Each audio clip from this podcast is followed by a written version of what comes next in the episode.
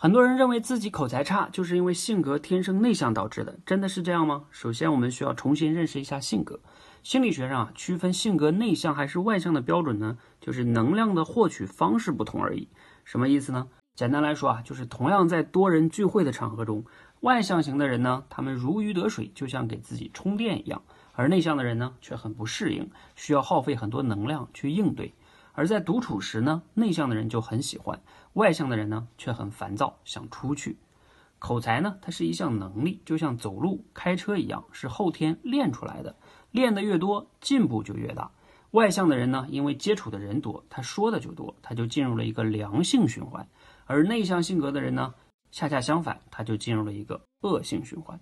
所以，你口才不好，不是因为性格内向，而是因为你练得少。性格内向啊，往往只是你逃避改变的一个借口罢了。